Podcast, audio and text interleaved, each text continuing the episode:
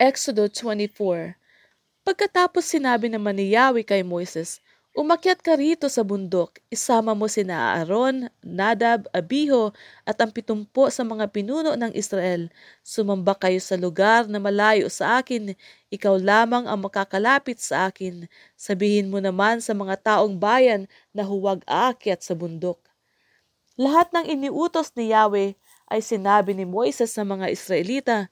Ang mga ito na may sabay-sabay na sumagot. Lahat ng iniuutos ni Yahweh ay susundin namin. Isinulat ni Moises ang lahat ng utos ni Yahweh. Kinabukasan maagang maaga siyang nagtayo ng altar sa paanan ng bundok.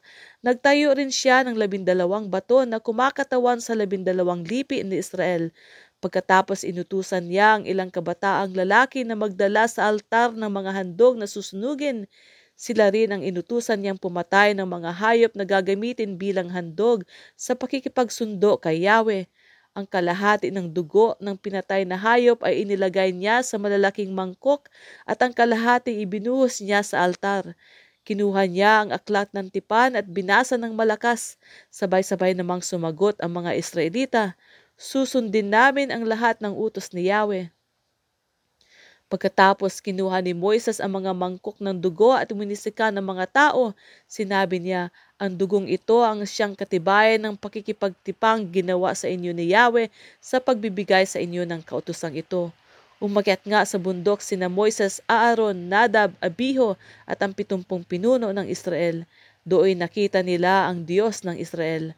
Ang kanyang tuntungan ay parang bughaw na sapiro at nakakasilaw na parang langit ngunit walang masamang nangyari sa kanila kahit nakita nila ang Diyos at sila'y kumain doon at uminom.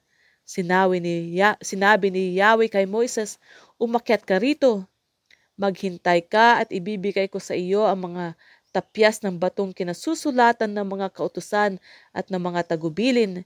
Sinulat ko ito upang maging tuntuning ituturo mo sa mga tao. Umakyat nga si Moises kasama ang lingkod niyang si Josue Bago siya lumakad, sinabi niya sa mga pinuno ng Israel, Hintayin ninyo kami rito. Kasama ninyong may iwan sina Aaron at Hur. Sila ang inyong lapitan sakaling magkaroon ng anumang usapin sa inyo. Umakyat si Moises sa bundok at ito'y natakpan ng ulap. Ang bundok ng Sinai ay nalukuban ng kalwalhatian ni Yahweh. Anim na araw itong nabalot ng ulap. Nang ikapitong araw, si Moises ay tinawag ni Yahweh mula sa gitna ng ulap. Nakita rin ng mga Israelita ang kalwalhatian ni Yahweh na parang nagniningas na apoy sa tuluktok ng bundok at unti-unti niyang natakpan ng ulap habang umaakyat. Nanatili siya sa bundok sa loob ng apat na pung araw at gabi.